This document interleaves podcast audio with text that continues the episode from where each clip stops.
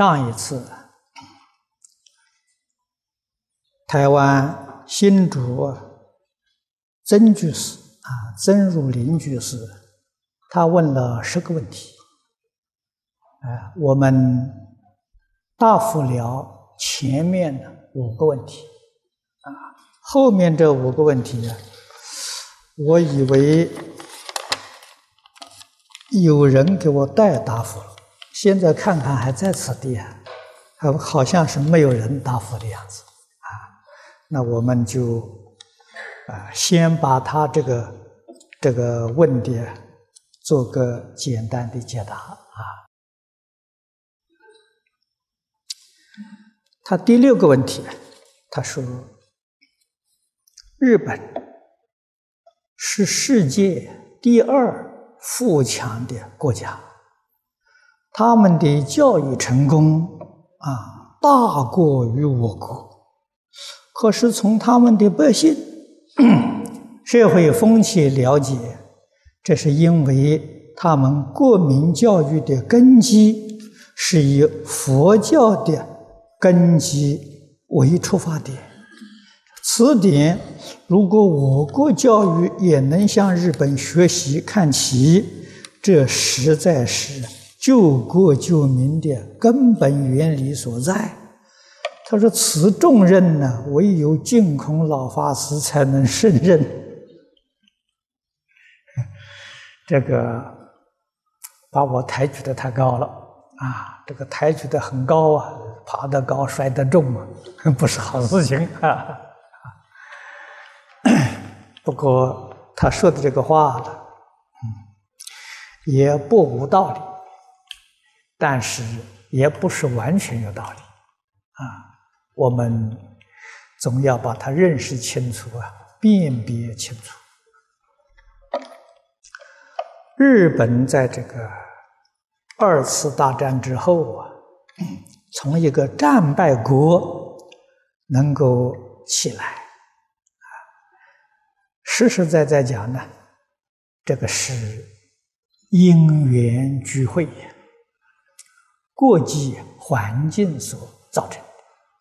啊，然后美苏对立，日本呢成为这个美国唯独苏联重要的战略地区。啊，所以美国在日本全力的投资，而且呢。这个战后啊，呃，限制日本人在军事上的发展，啊，美国提供了这个军事保护，啊，所以在这个时代当中，每一个国家地区开支最大的是军费，而日本人把这个这一笔大开销啊省下来。发展他的国民经济、工商业，这是他真正的成为富强的原因啊！我我们一定要认识的清楚！如果不是这种机会，这个战败国要想起来呀，不是一桩容易事情。那么他们教育，呃，确实是。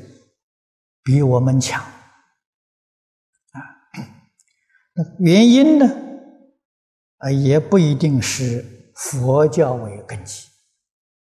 实在说，他们是以中国儒家传统教育为根基的啊。我曾经到日本去访问过啊，那个时候。佐田荣作刚刚过世，啊，三木武夫借借这个首相的位置，啊，我到东京，差不多东京以南，呃，重要的城市啊，通通都去看过，啊，日本的教育基本上还是遵守。儒家传统的教诲。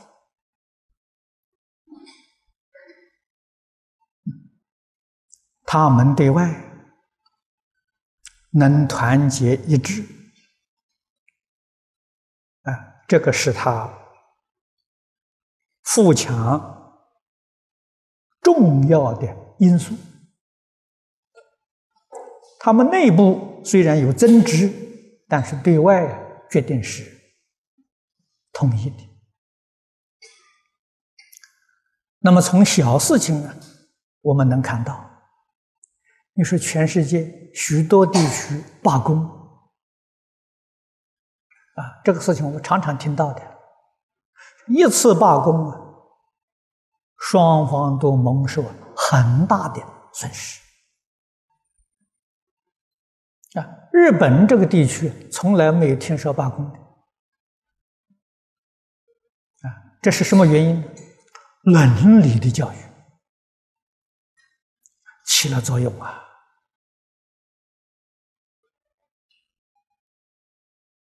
啊，这个工人对老板不满意，啊，有意见、有要求的时候，他们这是在头上扎一块白布，啊，照样工作啊，可是他们的老板很聪明、有智慧，看到工人个个头上扎白布了，赶紧召开会议。来讨论，来解决问题，啊，确确实实认真负责解决问题，啊，这个是全世界任何国家地区所没有的这个制度，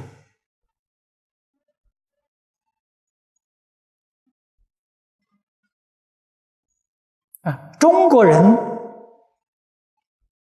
从清朝末叶之后，完全学外国的，把自己祖宗几千年留下来的乘法全部丢掉，啊，打倒孔家店，啊，全盘西化，我们吃了这个亏呀。日本人怎么样？日本人吸收外国的东西，保存自己的文化，他成功了。啊，他不肯完全西化，啊，他知道自己有很多好东西是外国人所没有的，啊，不但要保存，还要发扬光大，一面吸吸收西洋的这些新的科学技术，啊，他不但是世界第二富强国家了，很可能变成世界第一富强国家。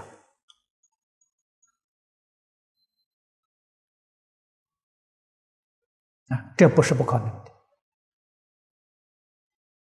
啊！得利于中国儒家的教育，佛家的教育好，日本人还没有能够把它发扬光大，还没有能够把它落实到生活上。如果佛法这个生活呃佛这个教育啊，能够落普遍落实在日本。人民日常生活当中，日本人早在半个世纪之前呢，他就是世界领袖了啊，他也绝对不会打败仗啊，这就是日本人有形式的佛教，没有实质的佛教啊，实质的佛教。是以爱心对一切众生呐！啊，实质的佛教没有自私自利日本人自私自利的观念非常强啊！你看看到外国，他们移民，你到日本人家庭里面。他们家里所用的东西一定是日本出产的，其他国家的他们不买，啊，他们只赚别人的钱，啊，别人想赚他的钱可难了。就凭这一点，他就不能成为世界领袖。啊，成为世界领袖啊，那要像佛的这种心量，心包太虚，量周杀界，啊，不分国家，不分族群，不分宗教，啊，对于一切众生一视同仁，就像自己的兄弟姐妹一样，这才能成为世界领袖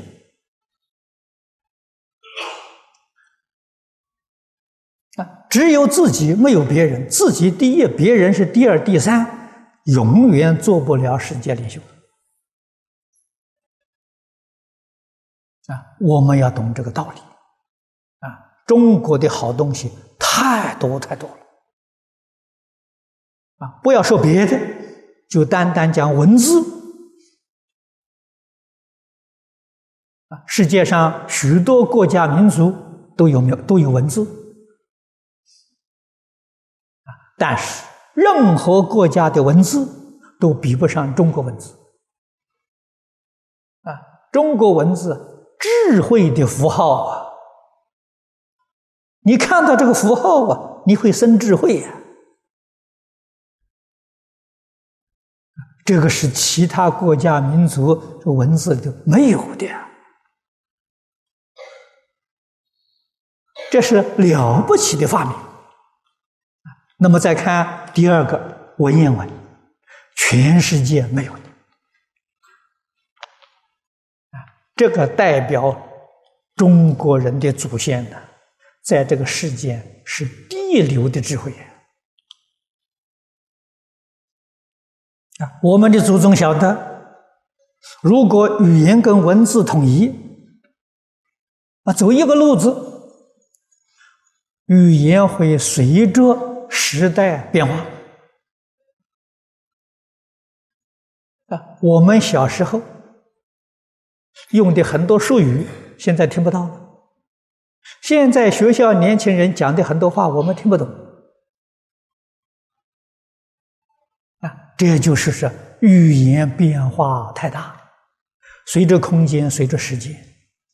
如果文字跟着语言是一致的，这就讲白话文啊。过个几百年、几千年，这些文字人看不，后人看不懂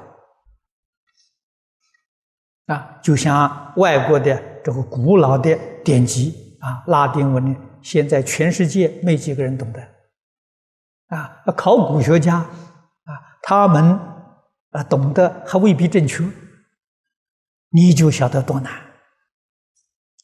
我们中国老祖宗知道。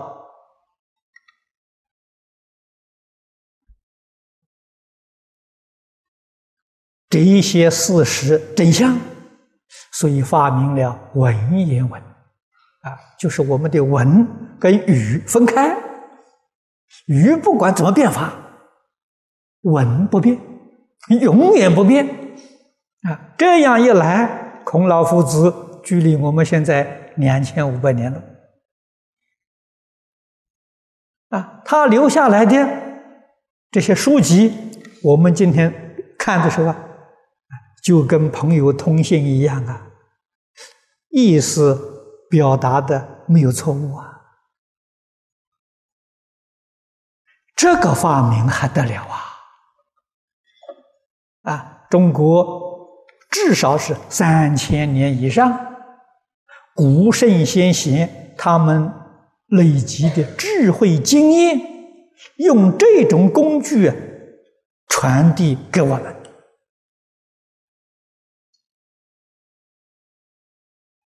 丰富我们的智慧呀，丰富我们的经验呐！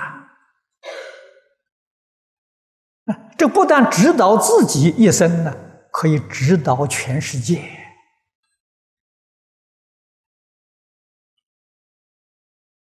这个是全世界任何国家地区所没有的。啊，但是现在我们对文言文也看不懂了，看不懂是什么什么？你没有学嘛？文言文不难啊！啊，我上一次到澳洲，仔细去查查我那些书，还找到两本民国初年小学生的作文，文言文写，小学生的作文不过是十岁左右啊，啊，高小十岁左右啊，现在大学文学院的学生恐怕都写不出来。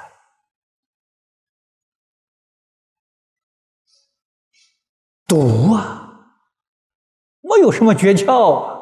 中国的方法很呆板，但是也非常合乎科学。我们当初跟李炳南老居士学教的时候，李老师就常常嘱咐我们：佛经最晚的翻译是南宋啊。那数量就很少了啊！从后汉到南宋啊，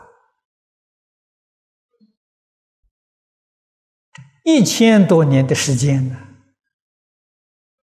将梵文经典翻成了中文，都是文言文翻的啊！所以你要没有文言文的修养。这个大藏经展在面前，你你看不懂啊。而佛经的翻译，翻译的法师慈悲到了极处啊，用最浅显的文言文翻译，绝对不是用很深奥的啊。为什么呢？也就是说，当时的白话文，希望能够普遍广泛流通啊。用意在此地，所以绝不用很深奥的这些词句啊。那么诸位现在看到下联句汇集的《无量寿经》这个本子，你们看起来，哎啊都能看得懂啊。啊，没有读过文言文也能看得懂啊。你就晓得佛经的翻译，祖师们的用心。啊，绝对不会给你找麻烦呐！总是希望你呀看到之后很容易理解，不会错解了意思。啊，可是毕竟是古人写的，啊，始终还是脱离不了文言文。啊，那文言文一定要学啊！啊，李老师当年教我们。啊至少啊，要熟背五十篇古文啊。他给我们说，啊，这个材料呢，从古这个古古文者呃观止啊，从古文观止里面去选，选五十篇啊，念到要能够背诵啊。他老人家为我们讲解，你能背诵五十篇文言文。你就有能力读文言文，这个文字的障碍就没有了。啊，换一句话说，你有五十篇古文的基础，这个读大藏经绝对没问题，文字障碍就破了。如果你能够背诵一百篇古文，啊，《古文观止》里面就选，那些文字比佛经都深。啊，用这个做基础，能够背一百篇，你就有能力写文言文。啊，可以用文言文写文章啊。啊，所以从前这个小朋友上小学啊，七岁，啊，标准是七岁。有的小朋友聪明，六岁就上小学。六岁到十二岁这个阶段的时候。完全背诵文言文，背诵古文，背诵这些经典，他的基础从那个地方奠定了。所以十一二岁的时候，文章就写得很好，啊，相当可观，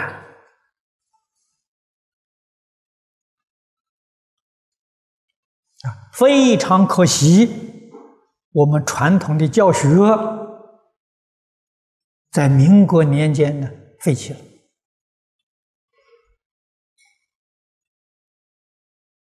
啊，小学生的课程念一些小狗叫、小猫跳，怎么叫怎么跳，它也跳不出智慧出来。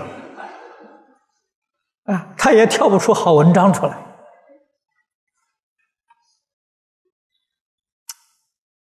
悲哀呀，悲哀在这个地方，啊，这也是我们不如日本人的地方，啊，日本人对于中国传统这个教学，还教到他的儿童，啊，那么现在呢，我看的是中国人也有一点觉悟了，啊，开始觉悟了。啊，像在台湾、在大陆啊，都有用中国古籍教小朋友读诵啊，这个是刚刚开始觉悟。那么我看了一看这些教材啊，最近北京不知道是哪一位寄给我一包这个小朋友读诵的这个教材，一共有十二册。啊，我看了一看，啊，不错，这种教材呢，让小朋友在舞台上表演很实用。啊，如果说奠定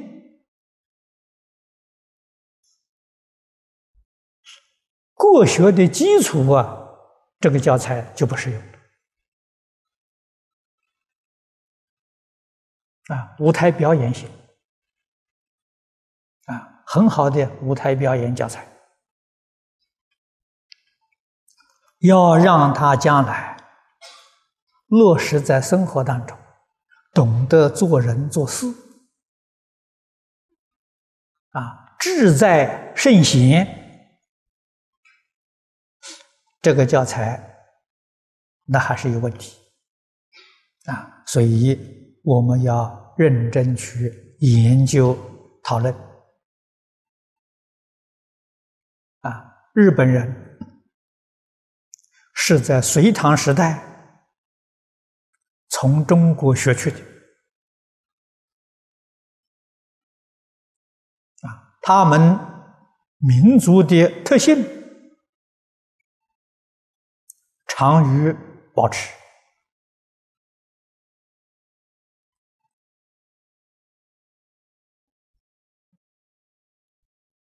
啊，我去曾经参观 日本人的一个古道，啊，他们开马路，古道不肯废弃，在古道的旁边开现代的马路，古道依旧保留。原始那个样子，我们看到对他不能不尊敬。啊。他懂得保存古典文明，啊，不像中国，中国把古东西可以把它全部摧毁，完全造新的，不知道这个古迹的价值，啊，日本人懂得，所以你看日本人的建筑，啊，我们去参观寺庙，参观的很多，这些寺庙大概都是唐朝时代建筑的。啊现在保持的非常完整，保存的好啊！啊，哪里柱子坏掉了，立刻换，还用原来那个材料，啊，绝不更替，原来的样子。柱子坏掉换柱子，梁坏掉换梁，啊，所以一千多年你去看还是新的，啊，它不是拆了重造。啊它是哪个部分坏了换哪个部分，啊，决定用原来的材料，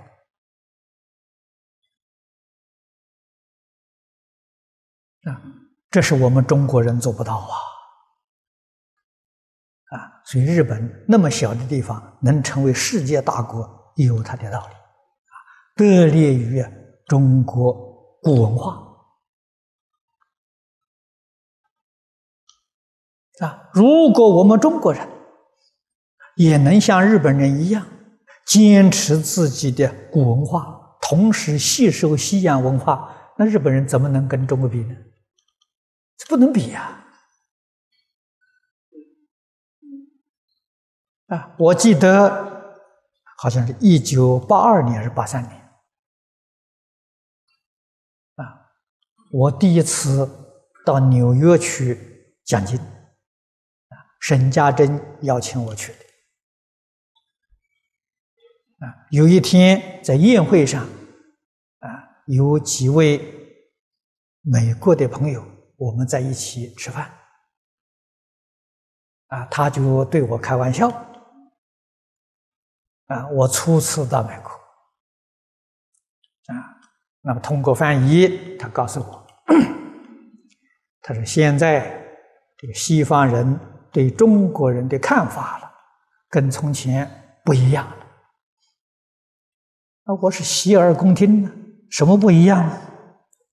现在西方人肯定，就世界上一个人一个人比。中国人第一啊！中国人的聪明智慧第一了，一个一个比呀。他是两个两个比呀。犹太人第一啊，三个三个比呀，日本人第一。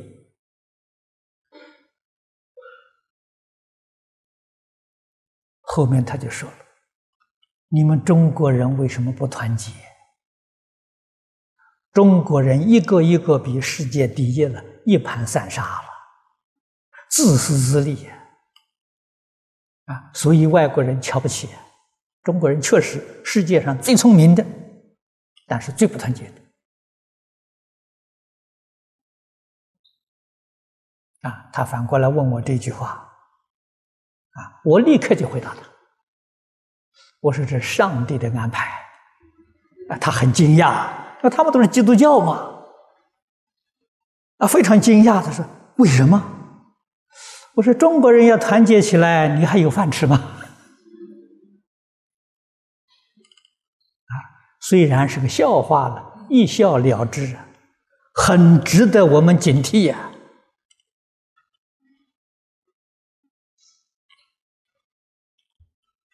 不要说别的，看到我们的文字语言呢，中国智慧聪明确实是第一了。不但现在是第一，自古以来都是第一了。啊，古时候中国人团结，都接受啊伦理道德的教育，啊，所以中国人古时候这个这个文字里的“团结”两个字找不到的。为什么呢？本身就是团结的。何必还要再谈团结呢？五伦就是团结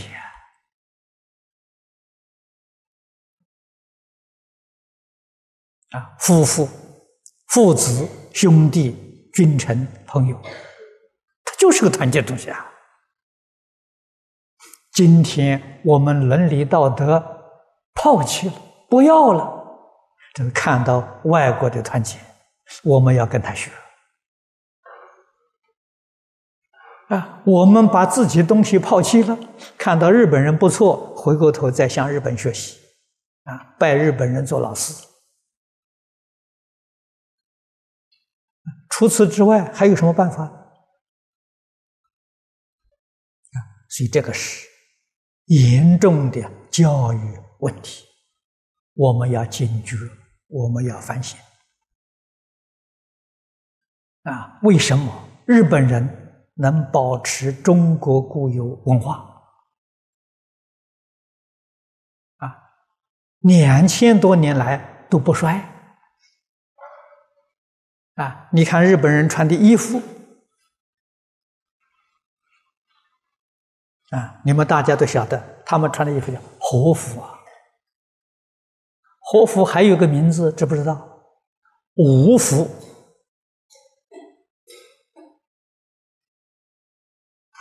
啊，和服就是吴服，吴是什么？中国江苏啊，春秋时代的吴国啊，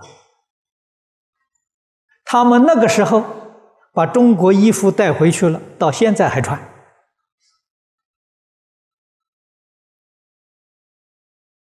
啊，我们现在看到这个穿的时候，哦，这是日本人，哪里晓得那是我们中国古时候的吴国人呐！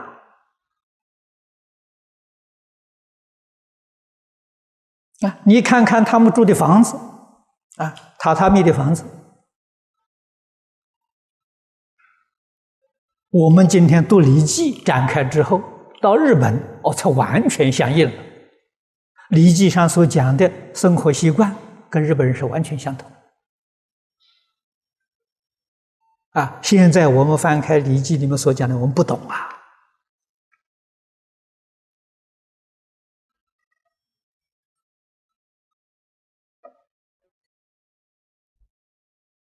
啊！他们在那个时候学去，一直到今天还保持，啊，还没有废弃掉啊。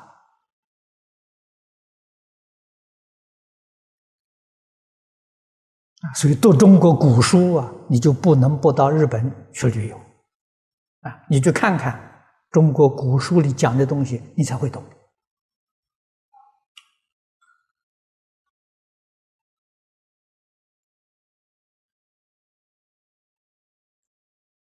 啊，这不值得我们去反省吗？啊，所以教育是个大事。啊，世间灾难的根源就是愚痴，消灾免难的根本就是圣贤的教诲。啊，我们应当啊，极力的去唤醒。下一代的人呢，要注意啊！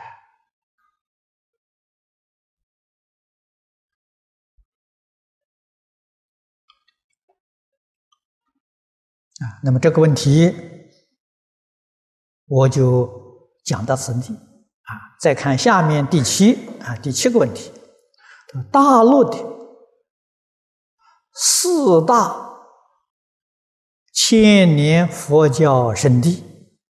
为何龙天护法没让香火一年比一年鼎盛，而是落到今天如此现象？啊，更为何没有庇佑大陆地区的同胞脱离贫穷落后？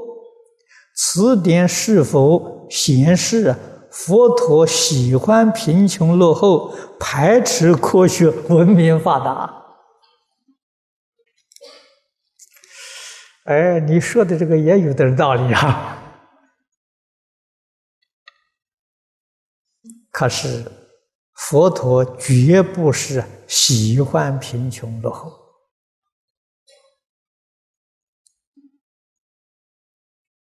啊，也不至于排斥科学文明。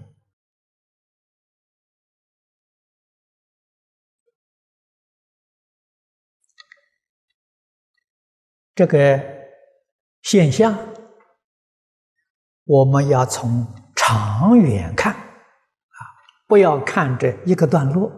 看一个段落，往往我们会产生很大的误会啊。我们要看释迦牟尼佛整个的发运啊，佛陀的发运有一万两千年。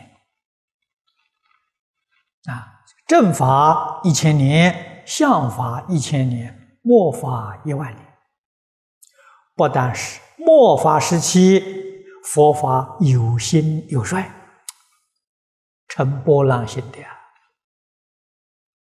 啊，就是正法、相法了，也有兴衰啊。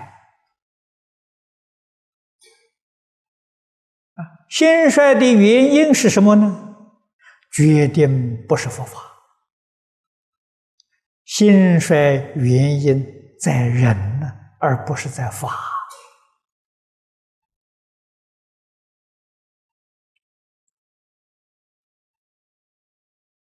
啊，法运是很长的，人的运不长。啊，如果你要是懂得这个看相算命的一些道理，命相里面讲一个人五年一转运，啊，一个人在一生当中有最好运的五年，也有最衰运的五年，啊，那在哪个五年，个个人就不一定了。啊，为什么会有这个现象呢？啊，人个人有命运，家有家运，国有国运，世界有世运。啊，《黄极经》里面讲世运，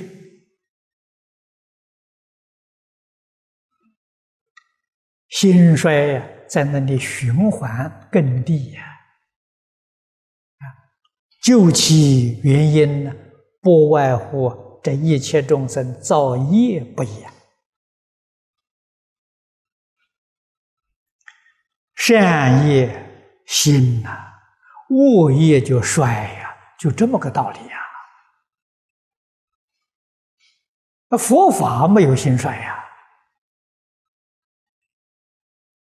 啊，人造善业欢喜佛法，因为佛法劝善呢。听得欢喜啊！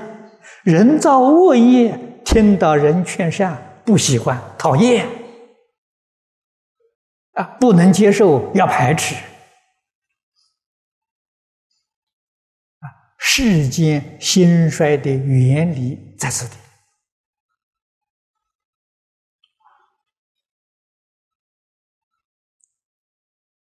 六道轮回的众生。哪一个不受业力支配？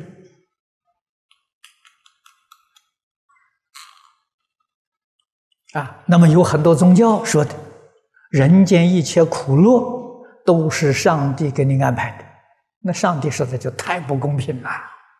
你既然造人，为什么不给他快乐呢？要给他受罪呢？啊，这是讲不通的呀。如果真的这个是上帝，那太残酷了，太可怕了。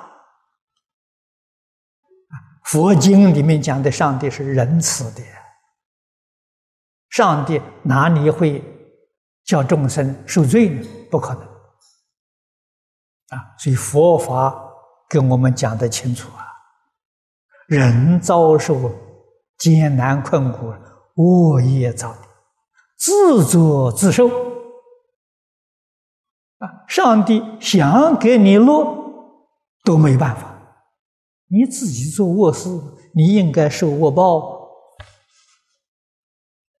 啊，所以佛家讲的因果报应，把这个事情讲清楚、讲明白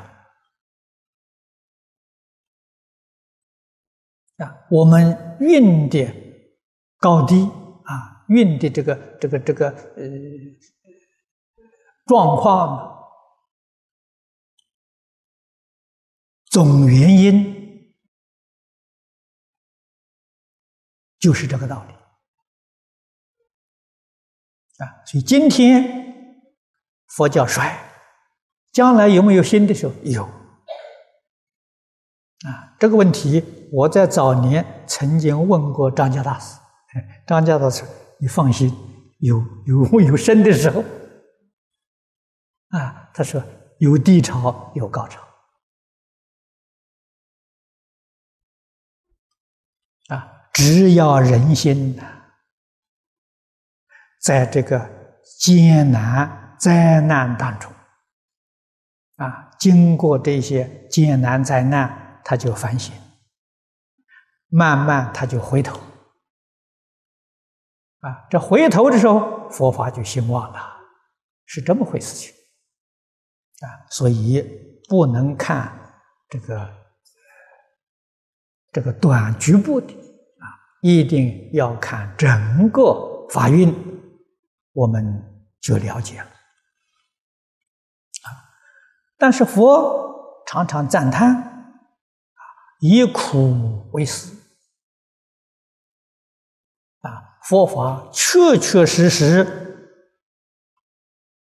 不同意享乐啊！这个享乐呢，就现在人所讲的物质生活，五欲六尘物质生活，佛不赞成。原因在哪里？这些东西很容易使人迷失了自信。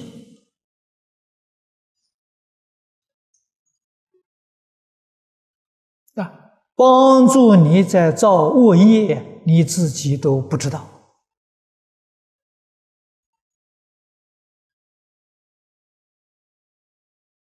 到将来恶报现前，后悔莫及啊！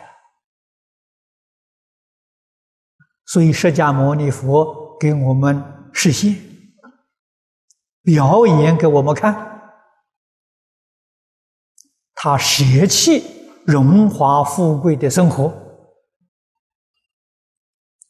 过世间最贫穷的物质生活，这是什么意思？他为什么要这样做法？我们要懂得这个做法了，避免一切的恶业。啊，你说这个做法苦不苦呢？一点都不苦，得大自在，得大快乐。这种快乐自在，你想不到的，你做梦都都都梦不到啊！啊，为什么你没有经历过啊？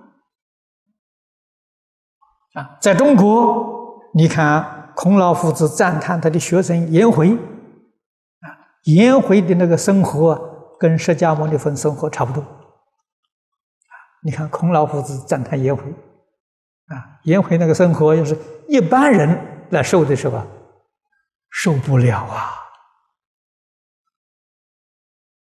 啊，可是颜回很快乐，啊，一天到晚笑嘻嘻的，一丝毫忧愁都没有。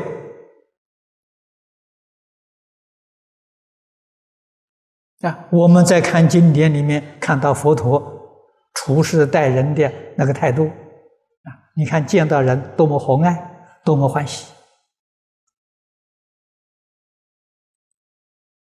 这是真乐啊！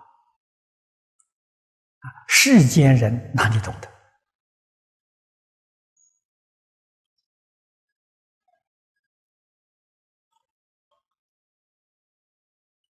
啊，世间人是把苦当乐啊，苦中作乐，这叫可怜悯者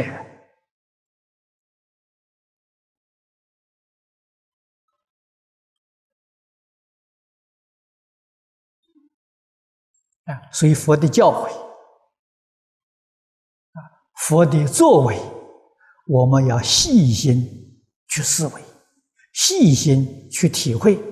那是真实不虚的啊！我们想法、看法啊、做法全都错了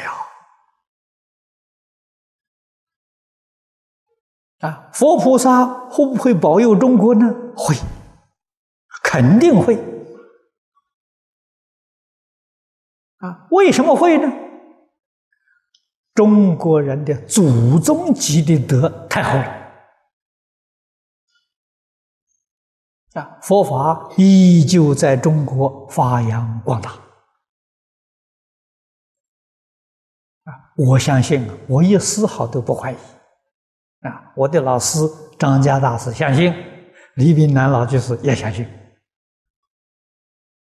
啊，我们有坚定的信心。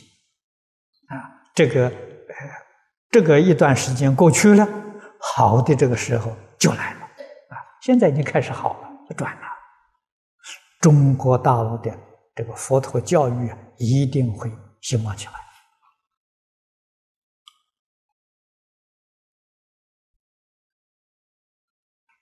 啊，这个低潮已经走到谷底啊，就往上升了。啊，所以现在是一个往上升的气象啊。第八个问题是学佛较多的国家。啊，他如泰国、大陆和个人都很明显的突出经济、文明、卫生上落后很大。此点是否因为学佛人的思想、时间、行为受限所致？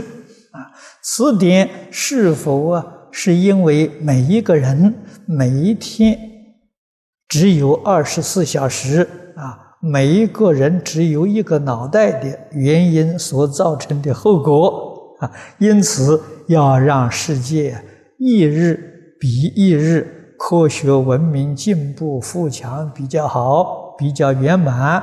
凡是要让世界上人都是学佛人，说落后贫穷受人救济，因此不能两全其美，只能取一。你这个看法、想法完全错误啊！你认为呀，学佛的人就是落后、贫穷、受人救济，不见得啊！这个想法是你对佛法的本质没有了解清楚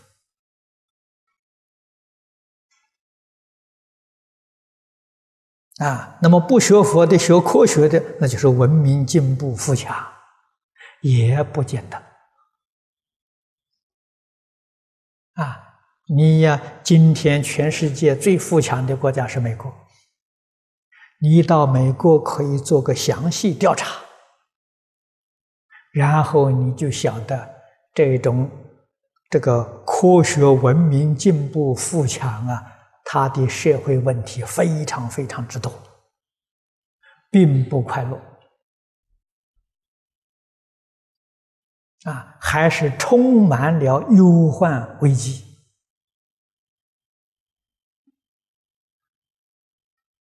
啊！你不能只看表面，实在讲，你表面都没有看清楚啊，只是一知半解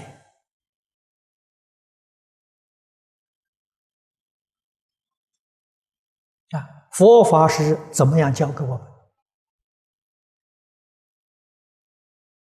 啊，佛法教我们落后吗？教我们贫穷吗？啊，教我们要受别人救济吗？如果是这样的，佛法在这个世间会绝灭，没有人愿意学它。啊，你愿意贫穷吗？你愿意落后吗？没有一个人愿意啊。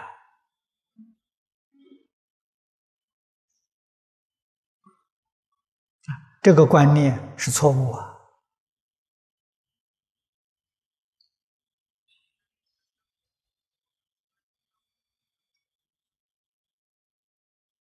佛法是教我们怎样富裕啊，怎样得财富，怎样得智慧，怎样得健康长寿，那跟你这个讲的完全相反。佛事门中有求必应，不是求佛救济我们呐，有求必应是佛教给我们求的理论、求的方法啊，依照这个理论方法去做，你就会得到成果啊，种善因。必得善果。如果你要是能多念念历史，我想你这个想法了就会消除了。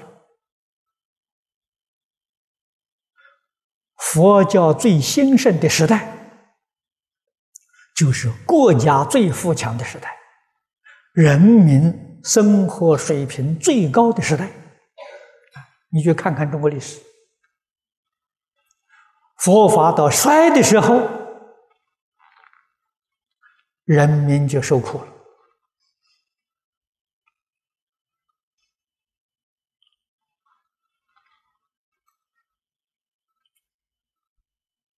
啊，今天西方的这个这个科技文明进步富强，是一时的，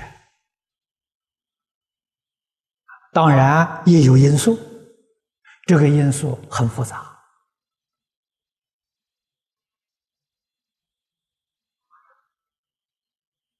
西方人富裕起来的历史不长的，才不过是两百年而已啊！工业革命之后，一切走上机械化了，这才富强起来。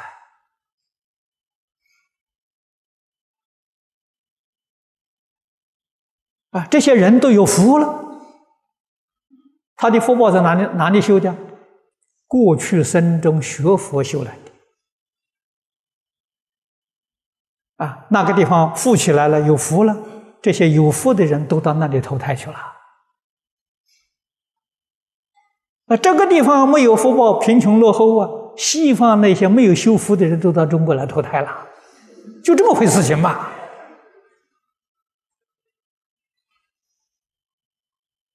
你能懂得这个道理吗？啊，这些人到西方去发达去享受了，佛法里头说，过去生中修福不修慧呀，啊，福享尽了，又要受苦，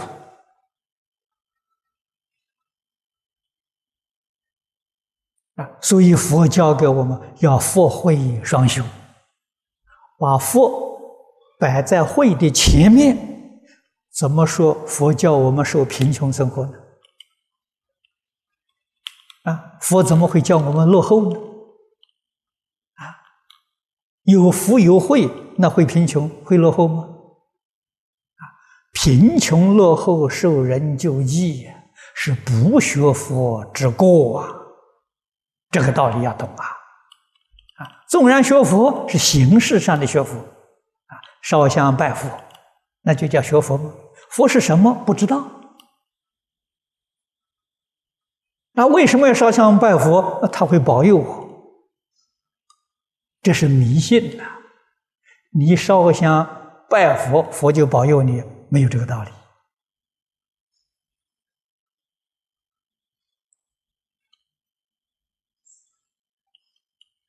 啊，佛所保佑众生的是什么？经典，是教诲。啊，绝不是塑这一尊偶像，你天天拜他，他就保佑你。哎，你岂不闻呢？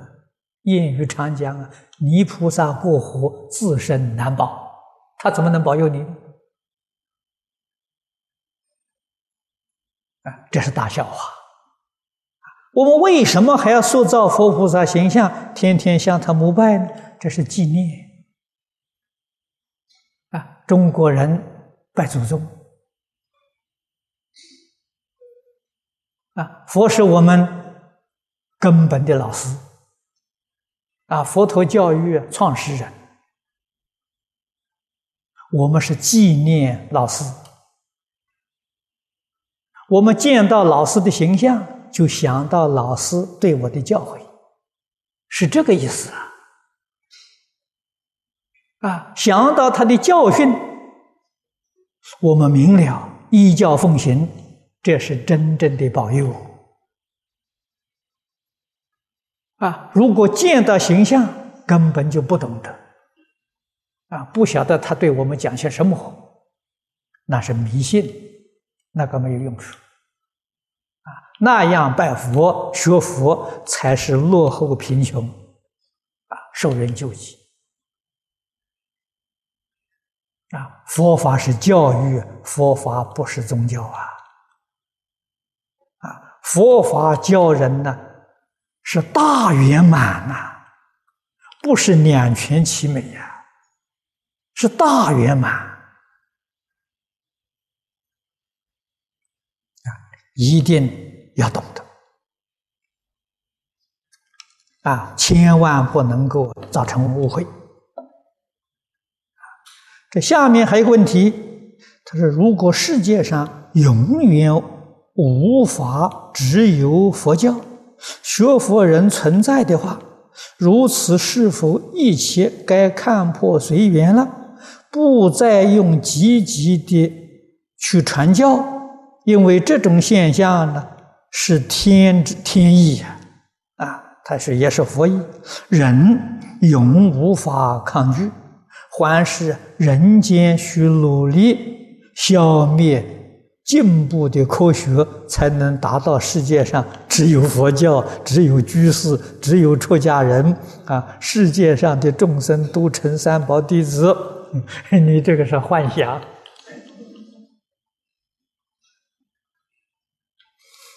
这个幻想呃不切实际啊！我们一定要懂得，佛教是多元文化啊！你念念《大方广佛华严经》就明白了啊！佛法包容虚空法界，一切不同的国土，啊，不同的族类，不同的文化，不同的宗教信仰，融合成一家人。啊，虚空法界一切众生呢，是一个家族啊，大圆满啊，大自在啊！啊。人与人之间，众生与众生之间，互相尊重，互相敬爱，互助合作，啊，这是佛陀的教诲，啊，所以佛陀的教诲，千万要记住，不是全世界只有佛教，没有其他宗教，那你就错了。